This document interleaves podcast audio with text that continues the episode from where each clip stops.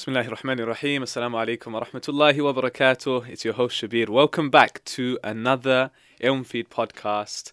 Uh, alhamdulillah, it's going really well, and uh, I've been enjoying just like hosting uh, these episodes so far, and uh, I hope you've all been enjoying it as well. Uh, feedback has been really, really amazing. Uh, in terms of who we've got for today's episode, uh, it's a familiar face because he's already been on uh, the podcast before, so he's basically our first uh, recurring guest, alhamdulillah. Uh, none other than, of course, Sheikh Hasib Noor, uh, all the way once again back in the UK, uh, coming from the blessed city of Medina. Assalamu alaikum Sheikh. Wa rahmatullah. How are you, okay? Alhamdulillah, Alhamdulillah, doing well. Alhamdulillah. You missed us too much, so you had to be back on Yeah, the. you know, my wife is saying you need to get British citizenship, bro.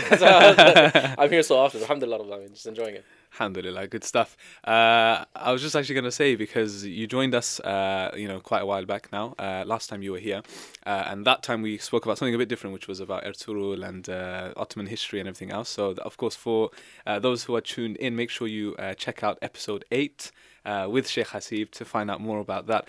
But today's discussion is going to be like completely different. Right. Maybe it's it's linked with Ertugrul and Halima Sultan. Right, right. Right. There's some crossover. Yeah, yeah, there's some crossover, but um, yeah, I think uh, especially uh, this time now that you're here in the UK, a lot of events that you've done, uh, something that you've been speaking about a lot, uh, is um, just to do with like marriage, relationships, um, gender interaction. It's like what most people would call like hot topics. Uh, everyone's talking about it, uh, and I think especially like it doesn't doesn't like it's not kind of like uh, restricted to the UK. Anywhere in the world, in the West. Um, there's this like struggle, especially that young Muslims are facing uh, in the day and age of you could say like a mixture of things like social media, um, like Hollywood, Bollywood. Uh, you know, you've got like uh, like uh, pornographied society and like Right. you know over sexualized thing and ob- objectification. All of these things like mix and mash, right? Um, all of these put together, and then you've got this struggle with people who are like trying to find someone to, for example, get married to. Right. Uh, and then along the way, there's so many struggles. Might be culture. Right. Uh, it might be just like spiritual struggles, like lowering the gaze and gender interaction and stuff like that. Mhm. So I guess like, I mean, to kind of fit all of that in in, in this episode is going to be Right. a bit of a struggle. Right. But let's just take it all the way from the beginning, Right. starting from like why why do you think so many people are struggling to to get married or you know to kind of like overcome these obstacles we could say let's let's maybe start with that All right, so Bismillah, Alhamdulillah, sallallahu alaihi wasallam, Rasulillah. Uh, with regards to obviously the, the, the struggles, just the fact that the struggle is real because obviously love and interaction and finding a mate, a, a person that you're going to be with for the rest of your life is a natural thing. So obviously naturally every it's not just a community thing where you can say, okay, the Muslims are suffering this in the UK or in the, in, in, in Australia or Nigeria or in America, but it's something that every individual has to deal with. sure Uh, so uh, essentially, it's something that you know you'll see patterns um, have repeated no matter where people are on this earth, and uh, globalization has really affected everybody. So the same you know patterns and struggles we're seeing is subhanallah. I'll meet people from Indonesia. I was in Malaysia, and I'm I'm literally counseling Malaysian. Mus- Muslim, never been to the West, suffering from the same kind of issues Same and same kind of struggles. Literally, culture in Malaysia. You know, for those of you listening from Malaysia, mashallah, like uh, they'll they'll recognize some of the same struggles, some of the same problems. So um, the the struggles are are obviously going to be generally the same, and then specific, obviously, to the time and place. Uh, but just because love and finding love and relationship uh, that is lasting in a society of hookup culture, uh, that's ultimately the problem here. Um, we have basically cheapened the institution of marriage. We have cheapened the idea of of being with one person. We have uh, kind of like let go of the principles of what it means to find somebody that you uh, it can invest in, and they can invest in you and complete you, and, and they complete um, uh, you complete them. And that's kind of what Islam taught us for a very long time. But it also had an infringement of it to where people thought that the Islamic kind of concept of finding the right person became impractical. Right, and that idea of like, well, how do you go about it the right way? It had all these cultural like caveats and you know twists and turns to the point where people are like, you know what, I'm just gonna do it my way, whatever way I, I, I see fit, and that led to obviously to, to a number of mistakes, and people then lead to uh, heartbreak, lead to cynicism, uh, and maybe other kind of uh, bad bad types of habits and things like that. So that's the thing. So I mean, what like an argument would be from many uh, like Muslims, young Muslims, whatever age they are, because it's not actually restricted to young Muslims. You'll find Of that you know people who Yeah. are even in their thirties, forties are struggling with this. But like, what if they argue and just say, look. Uh, things have just become so complicated like my understanding like a, a person's personal understanding of religion and, and how things work or culture for example Right. it's made things so rigid and it ma- it's made things so difficult. 100%. like what do i then do? Like do we just blame it on religion? Do we blame it on uh, society? Do, do we blame it on uh, culture? Mm-hmm. uh, how would we kind of uh, like speak to those types of people and, and, and kind of uh, you know respond to them Okay, so subhanAllah, this is a very, very good uh, follow up. And the idea is that yes, there are people that blamed straight religion, Hmm. uh, and they're they're even they call themselves Muslim reformers. Literally, Okay. that's if you go online, Muslim reformer is the title that they kind of like refer themselves to. Yeah. As we need to reform the entire faith itself. The faith is the problem. The way the faith has spoken about uh, women, the way Mm-hmm. the faith has spoken about the interaction between a husband and wife and what that should be. So they've kind of like completely said, no, the, the religion is the problem itself. We have to admit to that. There's people who believe this. Uh, and obviously, there's a, a larger portion. These, these, these people honestly don't have traction in the community. So uh, giving them kind of like any kind of air. Um, sometimes is Yeah, just yeah. counterintuitive, and you know that. I mean, they're all, they're all on social media, Yeah. so it's basically opportunists who have been given money, and kind of like literally their Patreon accounts and like this kind of negative kind of uh, per, uh, perspective. But um, they they take some real problems and, and things that the community has neglected, and taken it to unfortunately uh, wrong uh, conclusions. So we have to. The first thing we have to do is recognize the problems. What are the what are the real problems? The real problems are there is unfortunate practice of Islam by cultural infringement that has impeded uh, people's ability to find uh, a person to marry, uh, gender interaction, imposition on uh, sexist or patriarchal, or you can even say misogynistic understandings of of the faith that uh, is not true. Right. Um, at the same time, we have adopted uh, on the other side of uh, of the coin, we have adopted maybe western Western cultural hegemony when it comes to our understanding of our faith as well, where we're applying our faith under the lens of uh, of Western culture to acquiesce instead of saying, listen, uh, how can Islam cater to some solving some of our problems? You're trying to like almost like force those kind of cultural standards onto Islam, like Yeah, yeah. projecting it. So the idea is, we talked about this even in Islamic history. Um, we're kind of colonized in our mindset. We're colonized by village Islam, and we're colonized by uh, the Western cultural hegemony ideas. Uh, and both of them are, are problematic. What do I mean by village Islam? The idea of the post colonial kind of transformation period that we talked about in the last podcast and how it influenced of the decimation of our education systems and it led to uh, an infringement of culture because of lack of education. So when there's no education, what do people refer to? Back to their roots. And uh, that transition period has like really seeped into our, our, our society, as well as, um, you know, people taking uh, 14th century legal terminology, legal texts, judicial legal books, Yeah. and trying to apply their lives through that lens, which is like, that's the whole problem. Like, you know, we did a marriage seminar yesterday, uh, two days, um, uh, you know, one day after the other, uh, nikahko, and like we would, we had like over 100 people show up the first day in London, and um, you could see the diversity of people. Uh, you could see that one of the problems that, that they have is everyone thought we're going to talk about like the fiqh of marriage, yeah yeah yeah right? Like define to me nikah, istilahan wa lughatan, right? these are the rights these are the roles Right. and that's it like kind of thing Yeah, and you remember that there was a brother that asked straight up, like, when are we going to talk about the rights of the husband and the rights of the wife? Yeah, yeah, yeah. And we're like, this is the whole problem.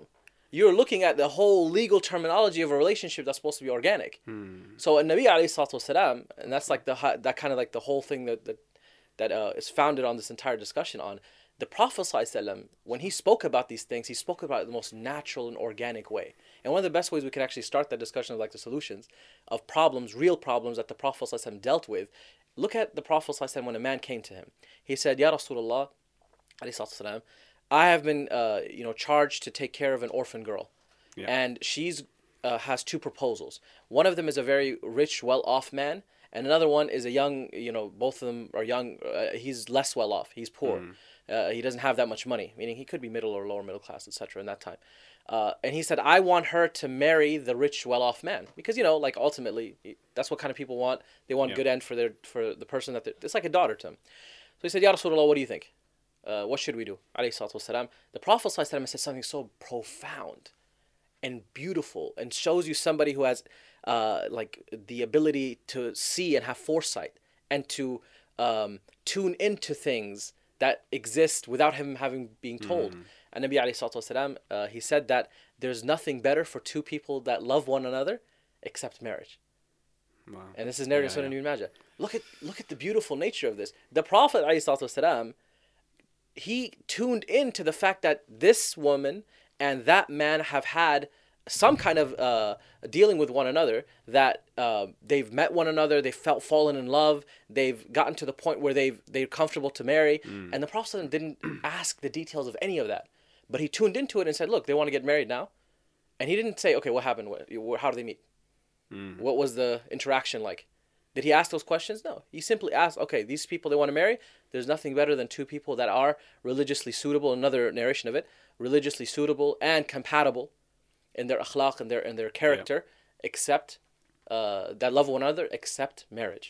So there's two narrations of it. Both of them explain uh, details uh, of of the situation. The, the idea being is the Prophet ﷺ dealt with a reality Yeah. right? And he he understood and had the foresight to see what the problems were at that time in his in, i among his people. and I think we need to do the same thing. We need to look at look what's what are the problems, uh, and ho- what are those uh, the sources of those problems, and then what does Islam have to say in solving those problems and how people have misunderstood them. Mm, so I guess what we can learn from that narration, um, which may, maybe many people they they aren't exposed to this idea, is that like maybe just having those feelings like is a natural thing, and that's exactly what the Prophet kind of you know he understood from from these two individuals, right? Hundred percent. But uh, don't you feel like uh, a lot of people they just kind of think that you know th- even that is wrong, like to have that feeling, Right. Meaning that urge to to then you know fall in love, we could say, like Right. in inverted commas, and then wanting to get married to someone. Right. So wh- why is that kind of like why do people have this misunderstanding? Why why don't we look at these ahadith? Because there seem to be many narrations, not just this one. Right. If there's just one that existed, then maybe okay, fair enough. But there's so many like marriage happened right in the time of Prophet. Right. He married on different occasions. The companions they married, uh, and I guess we're going to come to Medinan society. That's Right. Uh, discussion we're going to have.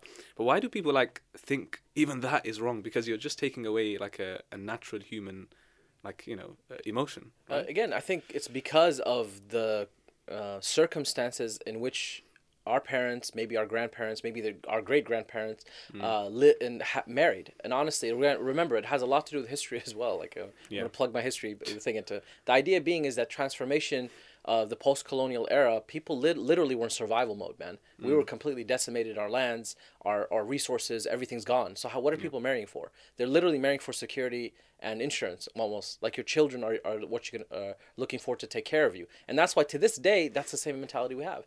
Like I, inshallah, I'm when I grow old, my child is gonna take care of me. Uh, so that's going to lead on to now modern problems of now cohabiting with your parents, with your in-laws, etc. Yeah, yeah. So you understand the same mentality has been like kind of remained the same for 80 years, 100 years uh, of that of that uh, institution of marriage, which was for survival. But you know this word culture. I mean, every time we mention it, it seems to be in a negative light. It seems to be like uh, you know, as soon as you hear culture, it's like oh, that's negative. Right. Especially with the like the the new generation uh, in the West is like culture. Forget that's like baggage, right? Right. Uh, and then now we have to like hold Right. on to other things. Right. Uh, so, but then there's there is this like, would you say like urf? Uh, which we would say like we could translate as custom maybe. Mm-hmm. Right. Is that the same as what we're talking about here? Because Allah subhanahu wa ta'ala speaks about it in the Quran when he says Right. like bil ma'ruf, same root, you know, according to the custom of the people. Right. So is that the same thing or would you differentiate? Well, that's the beautiful thing. I mean, uh, like you mentioned, Allah subhanahu wa ta'ala, when He talks about a lot of the issues of marriage in the Quran itself, because that's our starting point. Yeah. uh, he mentions that a lot of the issues with love and uh, when people uh, the rights and responsibilities and, and the the protocols of how people go about their marriage bil ma'ruf. It's based according to the customs of the people. And allah didn't give you like a how to dummies guide the exact mm. verbatim of like you have to go one two three about going the, ent- the entire process. He left a lot of it to the customs of the people. So we have to understand when we talk about culture and when and especially in this conversation we're talking about cultural infringement at odds with islam There's no such thing as a cultural society. You don't live in an absence of culture. Even in uh, in Britain or America or Mm. Nigeria or Malaysia or Norway or wherever you're from, right? The idea being is that you're always going to adopt a certain level of culture that is going to be seen within the society, especially when you intermarry into the cult into the culture of the of the society itself. Mm. Um, so there is no such thing as the absence of culture, and that's why the Prophet sallallahu alaihi wasallam uh, he mentioned uh, among the uh, pra- many practices in Islam that take into account the culture and the context. Uh, and there's a great principle in fiqh called al-ada muhakkama, right? That the pr- the norms and the practices of the people and the, their culture is taken into account in rulings. Mm, very interesting. See, so that's the point that I was trying to get at because so many people would just either because there's different extremes, right? Either you just go all full culture Right. and like just leave Islam, or like you know people are like no, forget that culture and then you just go for Islam. But then I guess it's, there is a balance, right? In Oh, when it comes to yeah, there is definitely a balance. Right. Okay, great. Another word that you mentioned was compatibility. Right. Uh, uh, but then we've also said that we don't kind of follow everything to the T when it comes to like you know uh, legalities and, and text etc. So would you say like even when it comes to compatibility, has that also like kind of progressed and changed over time? Like would you still kind of look at okay like I'm from uh, a certain place. Uh, she's from a certain place, right? So I need to look at that. Which side of I've the got a are you from? exactly, yeah. I'm like south side of London and north Right, side of London. Or, uh, but like even in terms of like job nowadays, right? Right. In terms of all of these things, like Right. how would you kind of view that uh, in light of the, the the day and age that we're living in? Okay, so one of the things that for sure we have to put on the table is that uh, people have pigeonholed the idea of the institution of marriage of it has to be arranged. Okay. It has Yeah. to be. It has to go through the you know the auntie circle or the mom and the and, the, and this is this is problematic. This is seriously problematic. Can The we just idea- define? But sorry, uh, can ahead. we just define arranged marriage first? For Right, like, good, because that could be that. yeah, because so many people could arranged marriage obviously has a wide wide definition of what you consider arranged arranged meaning uh, especially when it comes from a- from uh, like for example people who are not muslim and they hear arranged marriage they think something's being forced Yeah, yeah, yeah, we're not exactly. of course we're not talking about that from a muslim perspective many people kind of get the general idea it can either be you you you uh, are are introduced to somebody Hmm. uh, through a protocol. Either your parents know somebody and they say, "Hey, what? It'd be nice if you meet that person, this girl or that guy," and then you go ahead and you meet each other and you have some form of uh, exchange to see if you're compatible and there's chemistry or whatever, and then that leads you to to get married. Now, a lot of people think that this is bad or this is good, or this is the only way and this is this shouldn't uh, this shouldn't be the way. Yeah. Both of them are wrong. Again, we're talking about it's Allah left it open. Now look at the first hadith I mentioned to you. It's talking about two people that had obviously they spoke to one another, they found compatibility in chemistry. So Islam allows that spectrum. We have to understand this. The idea is Allah did not uh, enforce on us to follow a protocol. Allah left it to us and gave us statute of limitations. Limitations that protect and preserve people's honor, protect and people's uh, people's feelings, uh, as well as their emotional and physiological and psychological states when Yeah. they're so invested in a relationship and all of a sudden it's not there.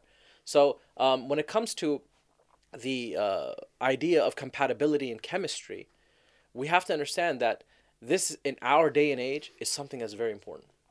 We're no longer in like in the vast majority of the of the, of the world where Muslims live in Western societies or in what we can say developed societies or developing societies. For those of you who are in Nigeria, for those of you who are in uh, many part, countries in Africa, are becoming developing societies. The A- Asian countries like in India and Pakistan are becoming developing societies. Malaysia is a developing society. It's considered to be right now as the uh, fastest growing economy in the world. Turkey's like number fifteen. It's coming up. Like so, even in, in the Middle East we're now facing issues where we're out of survival mode. That doesn't mean it doesn't exist in the vast, large portions of the ummah where people are still in survival mode, Yeah. right? But the funny thing is, check this out.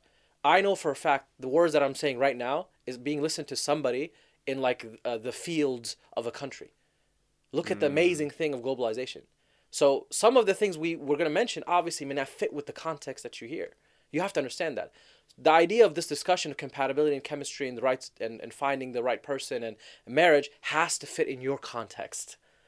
in your yeah. context. And you have to assess your situation. So when it comes to compatibility and chemistry, um, what are the protocols that are known in your in your society? You know, is it something that is is, is readily acceptable? Is it not? Um, and why isn't it?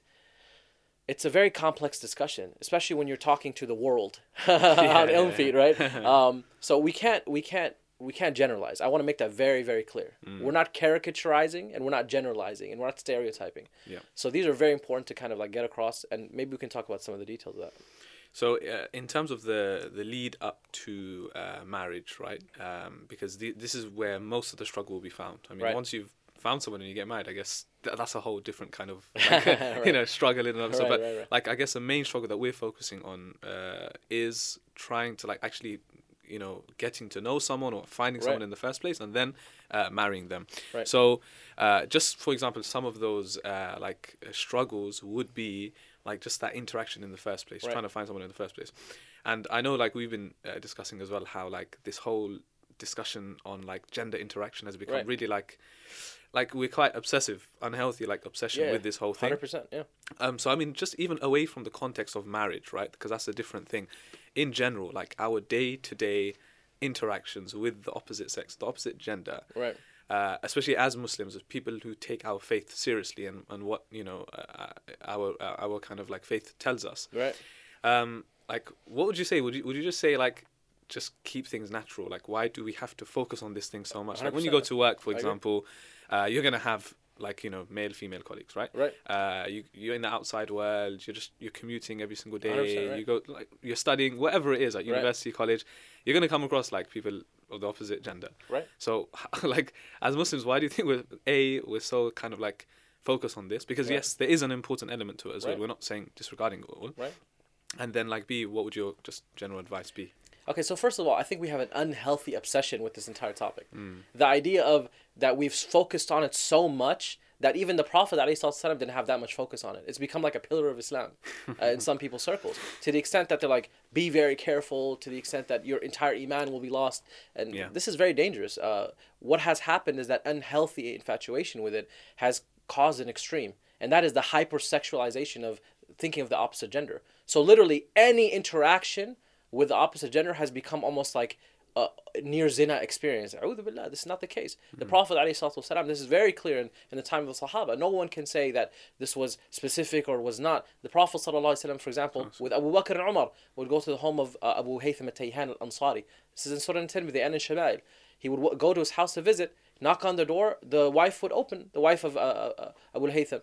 And when uh, they are about to enter, she's like, oh, he's not here.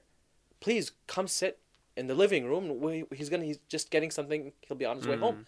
Subhanallah, look at the look at the beautiful like normal interaction between this uh, situation. But Subhanallah, uh, the way what we've made out of it is just completely not acceptable, even Islamically. We might take something out of context, one particular situation, and completely take it out of the uh, the the objective of what the Prophet ﷺ was speaking about, or the context and specific practices. Yeah. Um, this is just one example. You have another example of Salman al-Farisi and Abu Dhar, radiallahu ta'ala anhu, right? Who he literally went to visit. Uh, he wanted to visit his friend. He comes into his home. He's not home.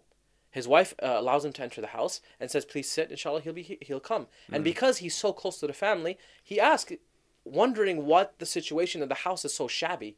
Like, why is it so? Why are they such in a state of poverty? So he asked her, "Is everything okay in the house? Everything? Uh, are you guys in an okay state?" And this righteous woman, Subhanallah, look at how sh- how nobly she answers. She doesn't say, "Okay, Bismillah, you want to know what the problems are? Yalla." Okay, then she starts going off, and no, of course not. She it was a noble interaction, and she said, "Your brother is not a person that loves things of the dunya, materially." Yeah, yeah. So then he sat with him and he asked him like what the problem is and the whole discussion when he came. There wasn't like astaghfirullah, how can you come to my house and I'm not Yeah, yeah, yeah. you know what I mean? Like imagine in our times some people have these kind of like hyper uh, you know, like ideas of, of what it means to separate the genders en- entirely. And we have to just be honest, and I know we're going to probably discuss this, uh, but the prophetic society was a society that was homogenous. Women, women were warriors even. Umm Ammara radiallahu ta'ala anha fought with the Prophet. sallallahu alaihi wasallam. She defended with her life Rasulullah. sallallahu alaihi wasallam. Literally, if it wasn't for this woman, the Prophet wasallam would have been killed. She literally jumped in front of the Prophet and fought and defended him. So this is a, a warrior woman. She fought also in the battle of uh, of Yamama and, and, and with uh, with the armies of Abu Bakr radiallahu ta'ala anhu, etc. Uh, so this is a warrior woman. There's scholars uh, among the Sahabiyat Yeah. there uh, were other you know situations in the time of the Prophet where women were homogeneously mixed in the society.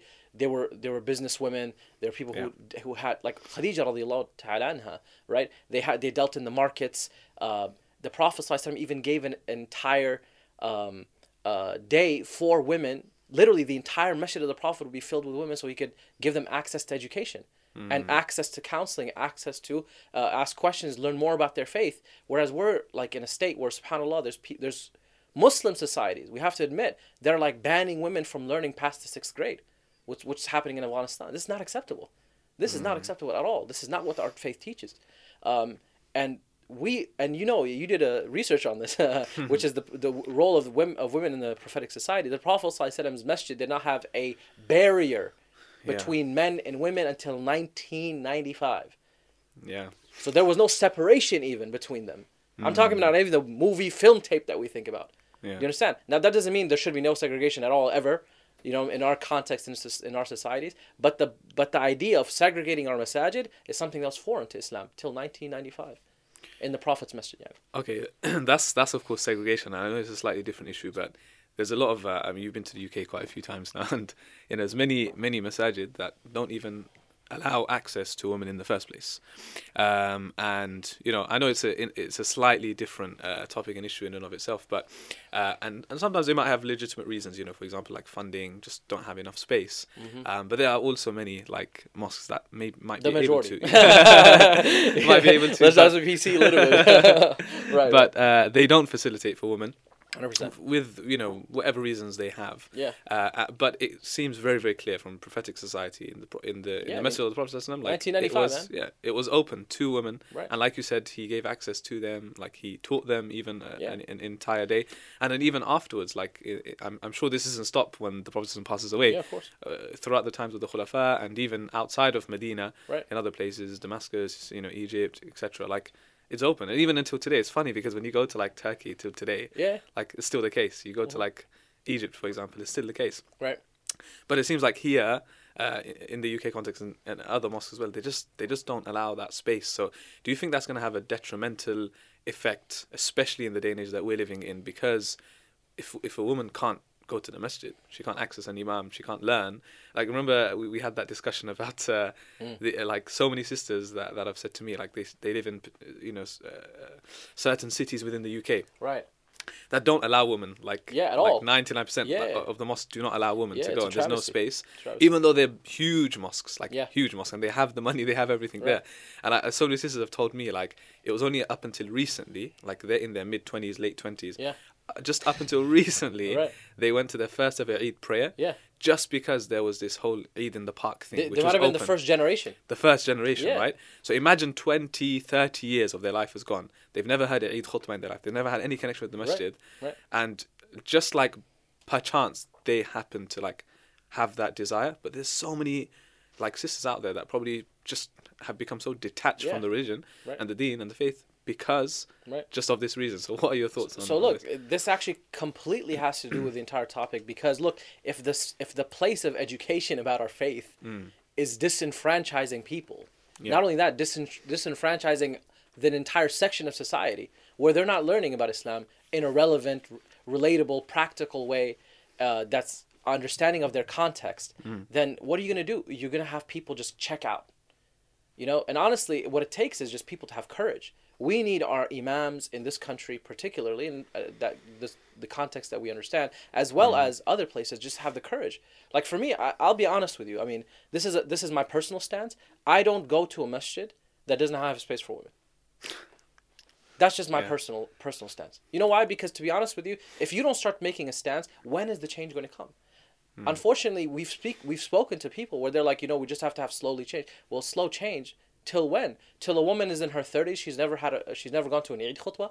And the Prophet ﷺ, you know what he said about that? He mm. said, "Let the women who are not even praying come out of their homes and attend and witness what the the salah and the du'a. Allahu Akbar. Mm. This is the hadith of Rasulullah ﷺ. It's sahih. Like, what do you want? I mean, to the point that we are, I mean, all those people who are just angry about people saying patriarchal understanding, interpretation, misogyny. I mean, Yeah. this is it. This is this is literally it. Um, we have to understand that there is an infringement of an ideology, which is foreign to Islam, and it's disenfranchising people. We have to we have to have the courage to admit this. We have to have the courage to do something, to petition, to bring like three thousand imams, put them on a list, and say, listen, you in our community have to make this change. Alhamdulillah, there's, there is a slow change happening. Yes, Yeah, yeah. but that change needs to like. I'll give you an example. I mean, it's just uh, it was just something like to this day I, I see the image and it's just hurt. It hurts me. It's that image of the sister in London, man, or like somewhere in in the UK. She's praying in the snow because the masjid told her there's like oh sisters it's not their day or something weird like that. And she's praying outside in the snow. This is absolutely ridiculous bro. This is like against manhood aql intellect understanding humanity for the love of allah. Like so this is an extreme. Uh, and, and people have made it a norm. Now going back to the, the topic we're Yeah. talking about imagine disenfranchising not only just women, youth, entire generation of people were just like, this is not practical to my life.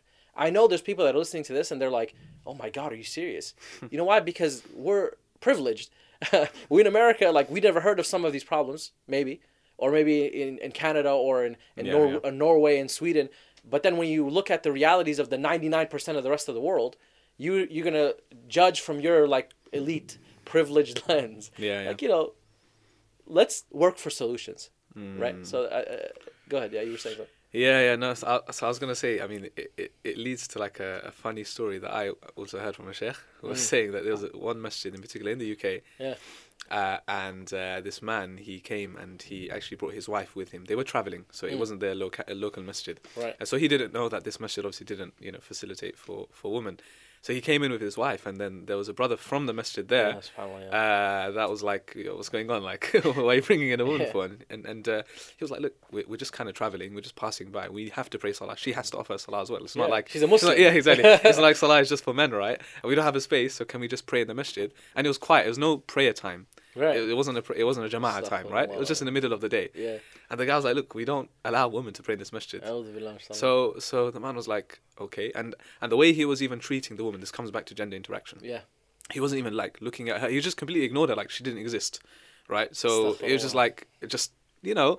Uh, so so the guy was like, please, and he pleaded with him, and then finally Mm. the guy said, okay, fine, look, it's the middle of the day, quickly like you know pray like your qasr and as quickly as possible and get out, basically, right? A'udhu billah min shaitanir rajim. So um, the brother they, he he allowed them to pray uh, in the end, and they quickly offered the salah, and, and, and they left, and then they went to the shop just kind of next to the masjid, right, Uh, to buy a few things, and that same brother walks in uh, to the shop, right. And he sees the shopkeeper. Obviously, he must know her. It's a Yeah, female, right? right. And non-Muslim, like etc. And Right. he's like, "Hey, assalam, eh, like not salam. Hey, how's it going? You know, Yeah, good right, afternoon." And like, like interacting with her on another level, where Yeah. in the mas- in the space of the masjid, which is like the best place in the in the sight of Allah, right? Right, right, right. With, the sister who wanted to offer the salah, is like completely ignored her.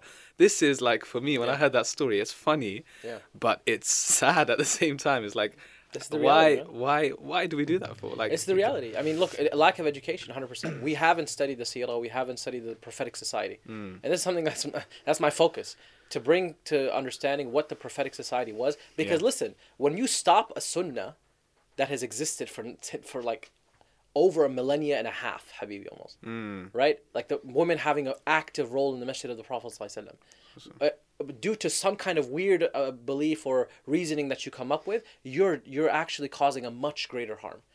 Uh, that's people's lack of education of Islam, and then that's going to trickle down to everything else. Uh, as we know, like the Prophet Prophet's masjid was a place where literally, this is a hadith. The Prophet was sitting in the masjid. Women were there, men were there. They were sitting, you know, in their spaces, listening and benefiting from Rasulullah. And a woman gets up in the masjid and says, "Ya Rasulullah, will you marry me?" Like to that extent. Yeah, yeah. and we can't be shy from these things. This is a hadith of the prophet. And the prophet ﷺ doesn't say anything. Before he says something one of the sahaba gets up and says i'll marry her ya rasulullah. Subhanallah. like to us that's even crazy. Yeah, but this is the this is the this is the prophetic masjid. You know what i mean? Uh, some people say oh if there's a bar if there's no barrier then men will look at women. Like look at the extremes we're thinking about. People come here for rectification of their hearts right? Okay they're gonna look at each other, or you know, oh, God forbid somebody decides to marry. you know, Subhanallah. You know what I mean? So Yeah, thinking of because of an extreme, they applied a unfortunate, uh, unfortunately, a fiqh principle wrongly. Mm. And that is, they say sadd al which means to prevent harms from happening. This is, by the way, of the weakest principles in fiqh to apply. really? Yeah. Yeah. It's the weakest among the madhahib. You know what I mean? Somebody who's not even like from a particular madhab, they're applying this. They don't know their own madhab thinks it's weak. to derive a law hmm. based on a supposed harm that doesn't exist. There's no there's no taghallub. There's no hukm al-ghalib as you know. Yeah, yeah, For a student yeah, of knowledge, hukm al-ghalib means this by the way, is going to happen 100% and then the law comes Sure. where it prevents it. So this has spread to such an extent, unproportionate amounts. And just to give you another example from the Prophet a masjid, there was a Sahabi who literally liked a woman from the Sahabiyat, and what he would do is while he was praying, he would look at her from under his legs. I mean, subhanAllah, this is Yeah, just yeah. the reality. What did the Prophet ﷺ do? He put the a great wall of China between the men and women. He no, of course not. He he corrected the action Hmm. of the person, saying, Habibi, you know, like And Nabi alayhi in his matters, in yeah, his yeah, matters yeah. and his sure. blessings, I will come he corrected that particular action. And now, example, we also gave of Fadl ibn Abbas mm. in, Hajj. There's a woman that comes and asks the Prophet a question, and Fadl finds her beautiful. This is his cousin. He's a young man. He's not married. So what is he doing? He finds a beautiful woman in front of him, and he's staring at her. So what did the Prophet say? Astaghfirullah, fear Allah, eh, Bismillah, Alhamdulillah, and he starts. No, of course, and Nabi did not do that. He knows that this is a natural human human interaction. Yeah. So what he does is he gently puts his hand on his face and moves his face out of the way while he's still talking to the woman. Hmm. And this is something so beautiful. The Prophet ﷺ, he acknowledged the woman. We don't even Yeah, yeah, acknowledge you know what I mean? Acknowledgement is not. And you were telling me what's that country? You were the Kazakhstan where the there's like a Yeah, habit. yeah, yeah, yeah, yeah. Kazakhstan uh, is this uh, young brother basically Right. uh, that we, we studied together at university, and um, yeah, I mean it's it's part of like maybe it's part of their, their Yeah, culture, right? it is. It's just that like when a woman It's a Muslim in, culture, but- but it's look how amazing it is, exactly right. So when a woman comes in, or like, and it could be someone that he's known for a long time, so it's not even like you know it's, it's like the the head of the the course, Right. you know. So you have to show respect. Right, It's right. literally like uh, uh, one of his colleagues came in, uh, Right. you know, she's a Muslim as well, and they've known each other for they've been doing the masters together for a long Right. time. But I've realized over the the past few months that every time a woman walks into the room, he stands up for them. Every time, it doesn't matter like if it's a new person or if it's like someone he's known for a Yeah, while. I mean, look at the It has this respect. beauty- yeah, it's like it's a beautiful like gesture, Right. Uh, to stand up for the woman and to just show, like, to acknowledge that yo, like you're real and and and I'm and I'm speaking to you and you know like I respect you. Right. But I feel like we're losing uh, so much of that. Yeah, hundred percent. Uh, and today, with Muslims, we should be kind of leading the way with. So how does it well. go back into the discussion we had? Is is hypersexualized gender? Hmm. So where literally you can talk to Jennifer on the outside and say, "Hey Jen, how's your day?" Yeah, yeah. And when it comes to inside, uh, you know, like uh, Asia or whoever in the masjid is like is like now a threat to your iman immediately because Hmm. her existence. This is this is extremism. This is not allowed. I mean, honestly, this is this is the language I'm using is not exaggerated. It can lead to extremism and hypersexualizing. And also, unfortunately, when a person comes actually to having the relationship where you need to get to know to uh, somebody, to find the compatibility, you can't do it. You know, and and you won't be able to uh, find the right conversations to have because you're so rigid in your understanding of what it means, even when you're looking for marriage. Subhanallah. So among that is that you know, first and foremost, we need to readjust, deconstruct all of these constructs, all of these constructs. Just deconstruct the whole thing. Take make your mind like a clean slate, and then educate yourself. Educate yourself on the prophetic society. Educate yourself on the Prophet Prophet's uh, dealings with women, the pro- the Sahabiyat, their role. And there, there's a really good series, uh, I think, Women's History in Islam by Sheikh Akram al-Nadwi. He did a, he, he has a 13 volume work on just the, the role of muhaddithat alone, 8,000 female scholars. So he talked about the women, uh, women's roles in Islamic history. There's also another uh, set uh, on women in the time of the Prophet ﷺ by Hisham al- al-Awadi. Uh, amazing. Uh, al-Awadi? Hisham? Yeah, I think Hisham al- uh. Uh, I'm forgetting his, his last name, but anyway, Hisham something. Uh, and he did a he did a very good uh, uh, CD set with regards to women's Islam and, and their role in the society. It helps us deconstruct some of our own, really like it's patriarchy. It's toxic kind of patriarchy that doesn't exist. So uh, that's first and foremost. And then when it comes to um, you know finding the person, before we ask where is the one for me, ask yourself: Are you the one for somebody else? Are you have you Very true. You know fixed and qualified yourself to be someone else uh, is is is, is in a spouse in a relationship so before you talk about that like what are the shortcomings you have what are the intentions you have in getting married is it to fulfill like the Prophet ﷺ said in the, in the perfect hadith, marriage completes your deen. So fear Allah in the uh, in the in the in the half that, that that you're you're going to be involved in. Um, and what does this mean? The idea is that marriage uh, allows you another set of eyes, another ex- person's experience to help complete your shortcomings. Your entire life, you're lonely, you're single, Yeah, right? Uh, where you're trying to fix yourself and, and, and adjust yourself uh, based on your own experiences. So, what does marriage do? It helps you complete yourself with Yeah. another person's experiences of fulfilling your shortcomings. What does the Prophet say at the end of it, which we forget? So, Fear Allah or yeah. ha- be conscious of Allah in that half. Yeah. Yeah. Very true, uh, and I'm really glad we kind of discussed that side of things. So hopefully, maybe for a lot of you know people who are tuned in, it's it's kind of like it's going to open up their eyes, and many people are going to be like, "Wow, this is the first time we've ever heard you know this this side of things because we've just grown up with a, a particular understanding." So I'm really glad we discussed that. But also, I think it's important just to kind of balance things as well because we, we're speaking about interaction and everything else, Mm-hmm. Right. and you know we can't kind of ignore and turn a blind eye to the fact that people do take advantage, right? Of course. And and and there are cases where you know things do go horribly wrong.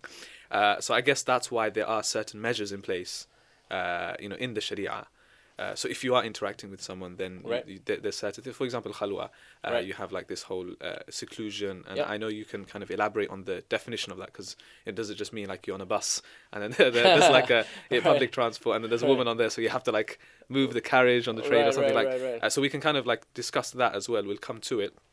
Um, but uh, we've already mentioned because of this like hypersexualized society and maybe social media and all of these like crazy things that we see uh, Right. online and on TV, etc. Maybe that you know that it, it does lead to objectification, Right. and not just male females, but even the Right. other way around as well, right? So I guess my uh, my main uh, question now is uh, Islamically, what are the measures in place? Like for example, we, we spoke about work. Female colleague Right. doesn't mean you ignore her. You still kind of speak to her. Right. So does that mean like now you can just have banter and go out and you know like let, let's let's kind of speak You're- about the, right. the realities. So when it comes to obviously we talked about statute of lit- limitations. Yeah. Um, Allah Subhanahu wa Taala, when He set cer- certain limitations for us, again the wisdom and objective ob- objectivity behind that. Mm. Um, the idea of can men and women be friends Yeah. is a huge discussion in, Yeah. in, in social media among people, etc. The idea is some people will say, well, I my entire you know university years and my work colleague, like I've had uh, male or female friends, and there's nothing ever happened. What happened to you? What about the rest of the world? Yeah, yeah. Right. And I'll give you just one example. Uh, and everybody will use anecdotal evidence. They'll use their own personal experience. But there was, for example, like a uh, uh, a guy and a girl who Muslim. They were they were in the Muslim Student Association in university. They were known to just talk to one another all the time. They would just like be talking in university, etc. So everybody kind of knew like they're they're talking, whatever that means, right? Yeah. Uh, at the end of the four years, the uh, girl is expecting subhanallah like the guy's gonna propose to me. So when the f- university ended, he proposed to her friend, Wow. and this shocked her. Yeah, yeah. So she went to him and was like, you know, what's up? Like, and he's like, well, I've always thought of you as a as a, as a sister. and guess what happened? Yeah. Because everybody in the university, everybody in society kind of knew they were like just talking. None of the guys would ever approach her again, because they were like, okay, khalas, like this mm. situation is what it is. So this is an example to show you like, look, there has to be a sense of professionalism. There isn't just like an open, unended. Yeah, yeah, you know, like let's just banter, let's hang out late till night, and, and you know, let's go out on uh, what's called collective group dates and things like that. You know, we have to have a level of decency.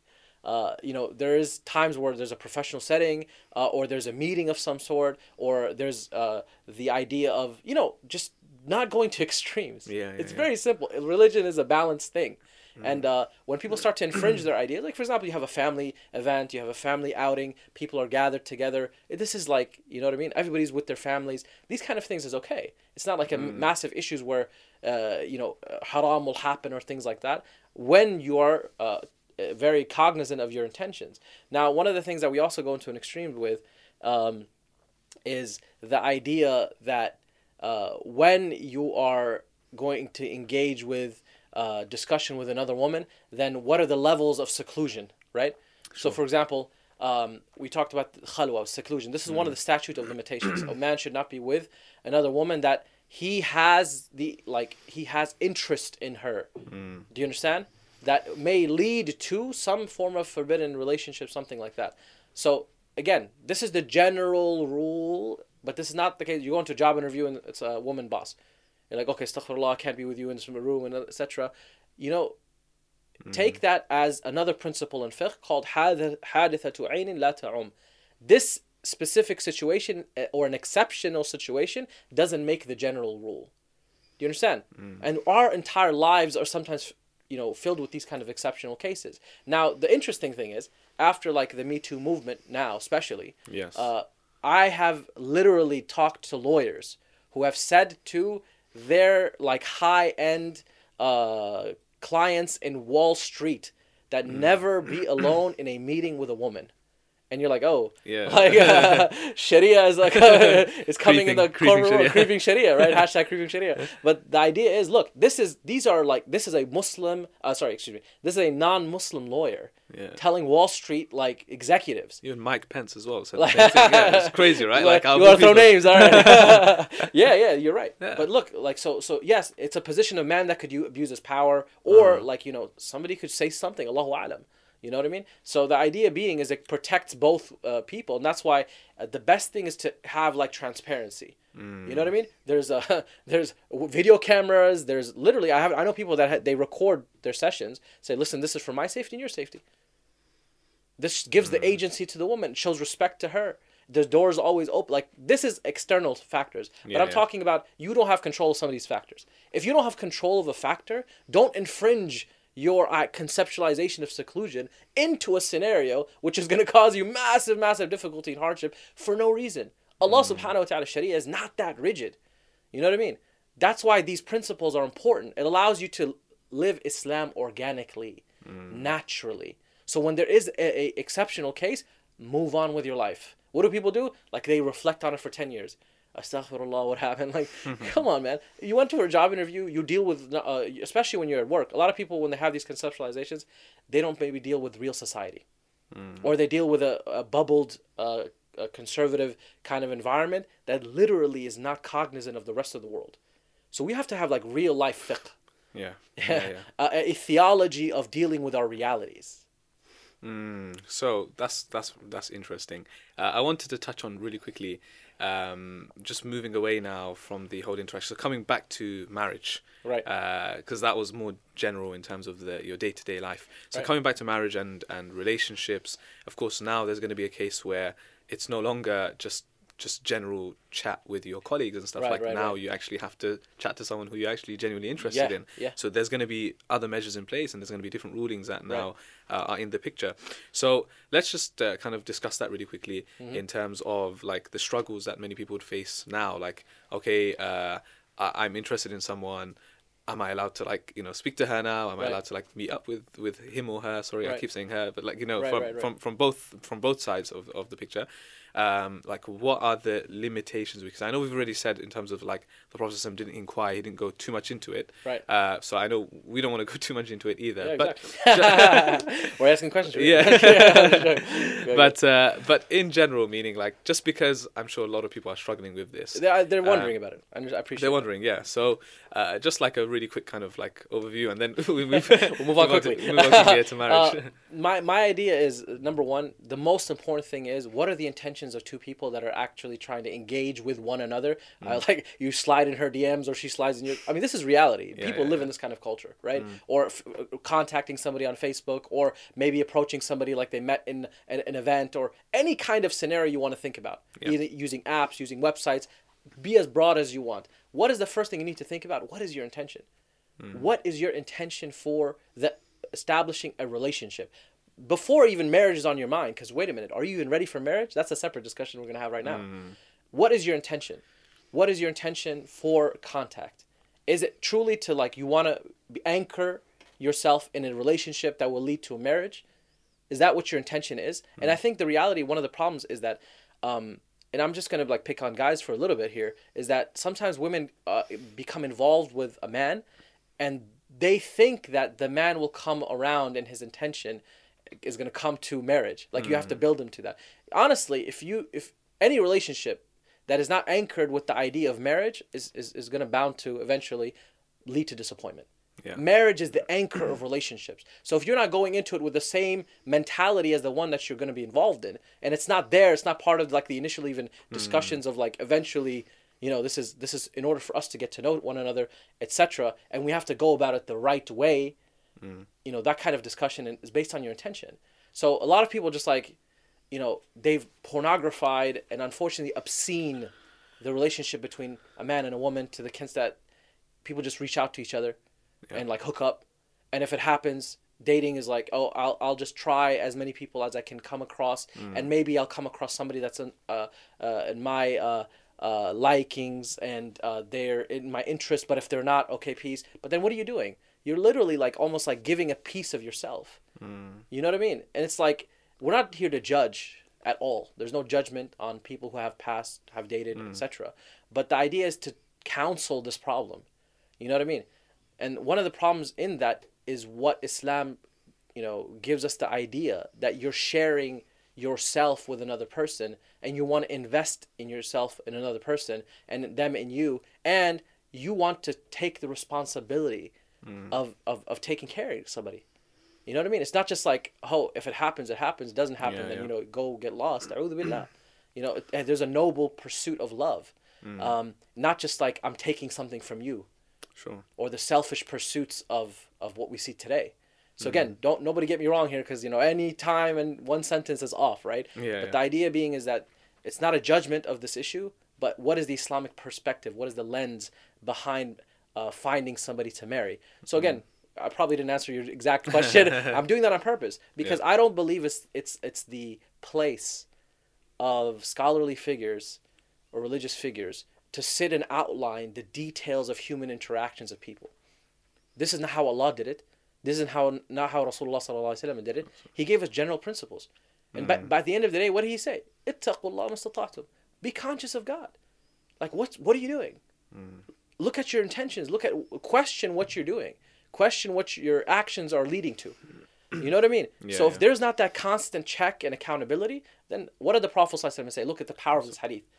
من لم يستحي فاصنع ما شئت. Whoever doesn't have any shame, then let them do what they want. Not literally like go ahead, it's a Yeah, halal. yeah, The idea is it's like you don't have shame. Shame of who? Not shame of other people. What would they say? What would my mom say? Shame of Allah first. Knowing that God watches you and the God consciousness factor. So spirituality is so much entied with the literal pursuit of finding the one. Right? So I hope that that gives you something. Yeah. I think we need to talk about just uh, like just checking ourselves first before, because everyone like you know it's there's so many different reasons, and we discuss we've been discussing this over you know quite recently in terms of like so many different reasons why people would want to get married, right? Right. Uh, one reason is like. Uh, you know, like escapism. That Yeah, was that was a big one, right? that, yeah. like you know, all of these you know like problems going on at home. You just want to get out. Yeah. You just want to marry someone and think that's going to solve they all never the problems. felt love from their father or Yeah. mother or they the toxic negative culture of their own family is, is they just want to escape from it they want to. Yeah. go somewhere like whoever the first guy that comes bismillah or the yeah, first yeah, girl yeah, yeah. exactly. And, and and other reasons could be just like, you know, for example, just you you see like stuff on TV and on social media, and you just think that is it, and, and Right. that's goals, and that's you know like Right, right. you know uh, like that's basically what a relationship is, and then you jump into it, and then like, oh wait, hold on a second, I'm not going to be Right. doing tawaf with my wife twenty four Right, seven. yeah, I'm yeah. actually going to go go home and Yeah, you know like, hashtag to- follow me right yeah, yeah, all of that stuff, thing, right? So like, I guess there's there's that as well. So, what would your advice be to people who are you know in the process of of, of finding someone, or maybe they're they're looking to get married soon? Uh, what checks should we do on ourselves first before we even think about you know like jumping into a relationship and, and committing long term? excellent so four things we already talked about the first the first question every single person should ask themselves uh, honestly sit down write a piece of paper what's my intention Hmm. what's my intention is, is it to escape is it because i'm lonely those aren't like how is that a, an idea of getting into a relationship with somebody else Yeah. there can maybe subsidiary co- uh, points. Number two, uh, what are the qualities you look for in a spouse? Okay, and number three, what are the shortcomings you have that you need to work on? Your spiritual state, your your physical state, Yeah, right? Um, y- you know, what are the, some of the things that that your character qualities are not there? Even Ulti- financially, right? Your finan- that's Yeah. exactly an excellent point. So financially, are you financially ready? Hmm. Like, are, or do you have at least a strategy or plan to support this other person. I'll give you that famous story that we've been, we've been Yeah. sharing. Is that you know I went to a city and uh, the guy comes up to me and says, "Yo, Sheikh," I was like, "What's up?" He's like, "It's just hard." It's a struggle. I was like, "What's hard?" And then I realized I was like, "Okay, what's her name?" And he starts laughing. Right? He's like, "It's just difficult. It's struggle, whatever." He was like, "So what's her name, man?" He's like, uh, uh, "Yeah, I'm trying to get married." I was like, "Okay." so uh, what happened? He's like, "Well, she's from a different culture." So I thought it was that whole discussion, Yeah, yeah, right? yeah. She's from a different culture. The family's not getting along, whatever. He's like, no, no, that's not the case. I was like, oh, okay, so what's the problem? He's like, I went and talked to her father even. I was like, dope, you manned up. That's what's up. Yeah. Like he came with the right intention. Mm. He he spoke to her before, and then he went to the father and was like, oh, I want to I want to propose to your daughter. He went about it the right way, like a man should. Alhamdulillah. Yeah. The father was a righteous father and was like, yeah, okay. I was like, he said okay. He's like, yeah, different culture, but his dad was okay with it. But there's a real problem with how we deal with it. I was like, what's the problem? He's like, his father said I have to finish university, and I'm like, bro, sit down, like please take a seat. How much? How much? How many years do you have left? Two years. I was like, you can't have patience for two years in something that the father's simply asking for financial stability. Yeah, yeah. He does not have the means to support you all. And your family doesn't have the means to support you all. Mm. So this is just reality. It's not a struggle. It's just you're gonna be with somebody for eternity. We believe until like eternity of Jannah too, not just this world, right? Yeah, yeah. And you're like somebody's like, oh snap, like marriage is that serious? yeah. So like you had you have to have some patience, exercise some manhood. You know what I Mm. mean? So financial stability important. Like what are the qualities that you need financially? Uh, the qualities of character. Number one problem everybody talks about is like um, anger, impatience, you know, and that leads to number four, which is communication skills. You have to develop your communication skills when before you engage in a relationship with somebody else. Most of us we've lived in a family, some of us subhanAllah, isolated, insulated in that family, and what happens is the arguments you have with your with your siblings and the fights that you have because siblings do crazy things, right? Or with your parents gets and they're like infringing their view and their opinion on you because they're speaking from a parental child perspective. Guess Yeah. what? If you did not understand how to uh, communicate and how to uh, have difference of opinion and cater to somebody else and listen while even disagreeing and saying okay we'll agree to disagree having those coping mechanisms having communication skills uh, and when you get to relationship guess what you're to think about? You're not my mother. Mm. Right? Or you got argue with them like like they're your sibling. You know what i mean? Like i'm to be offended simply because you disagreed. Look at the lack of maturity there. Or not even sometimes even worse the guy will treat her like it's, she's one of her one of his boys. She's not your boy. She's supposed to be your best friend somebody you you nurture you build affection with something that maybe many people have not like had the opportunity to even think about and mm. thinking that's going to come after. No bro i mean that doesn't that's not how it works. You have to study communication. You have to study the generalities of gender inter uh, of the not gender interaction gender uh char- characteristics. So we're not again we're not characterizing men are all this way and women are all this way but there are generalities even scientists and psychologists speak about. One famous book for example is men are from mars women are from venus uh, by john gray. And there's follow-up Yeah, books after that the seven languages or five languages of love.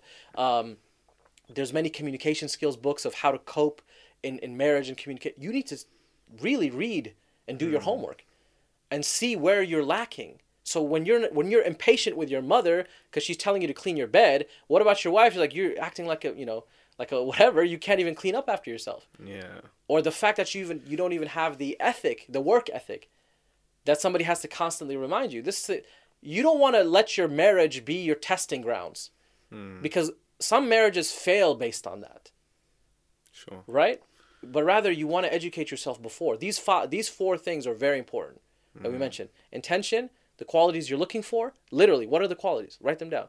And then number three uh, what are the shortcomings you have including uh, are you uh, of age or uh, have the uh, opportunity to marry? Are you mature? Are you qualified to? Do you have the financial stability? And number four communication and understanding the opposite gender just understanding women as women and men as men Mm, I hope everyone that's listening is uh, Somebody's paper writing down. and, and taking uh, taking notes down. Uh, but I think one uh, key point that you mentioned was maturity as well, because so many people think like I'm ready for marriage. Uh, Right. Why? Because like you know I, I feel like I'm ready. Right. But there's obviously we have to like we're talking about living in the real world, right? Right, so right, right. we're not just talking about financially and stuff, but just the mindset and just being of age, like we said, to marry. Right. And and we, we can't say there is a, a particular age, right? Right. Because I think that's also a problem, which Uh-huh. is like you know people say, okay, you're 25 now, you're Right. 26 now, you have to get married. Right. But maybe Societal that pressures. societal pressures. That's another. pressures. Yeah, that's Yeah. that's another uh, reason why people just get married, and then it leads to like long term problems and issues. But yeah, like uh, you have to be. Uh, so we can't put an age on it. Meaning, like even if someone's like in their mid 20s, like Right. I've met so many people who are in their mid 20s, even late 20s nowadays, Right. who are like they haven't done anything in their life. They ha- they've got no responsibility.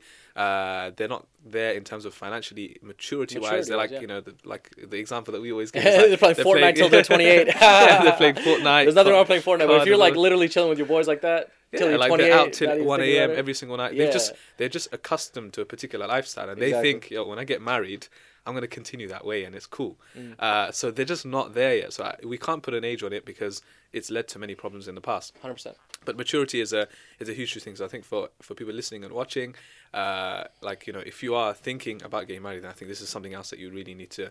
Uh, kind of assess, Right. but uh, we, we have to wrap up because the, the crazy thing is like we need to bring you back for a third one to continue because Well, then- let me let me throw something out there. Yeah, I think honestly, like remember we had, um, you know, we had a uh, female voice in this discussion. Yeah, sure. And that's a uh, uh, psychologist, a she, licensed counselor, psychotherapist. You know, this is not just a all male panel. We're sitting here like I'm coming clear. for you from the angle of, of a religious perspective.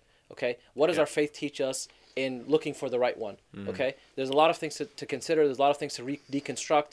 Uh, we're not even into the part where we're talking about like cultural infringement of your Yeah. family when you've finally found somebody and they're not hap- they don't happen to Mm. be from your from your race but there does need to be from a from a uh, sociological and psychological perspective the voice of of, of women the voice of uh, a qualified uh, you know scholarly figure Mm. or or uh, psychologist or sociologist or somebody who's you know obviously has experience uh, at the very least uh, to speak on this issue. And that's why it's so important. You saw the difference when we had it.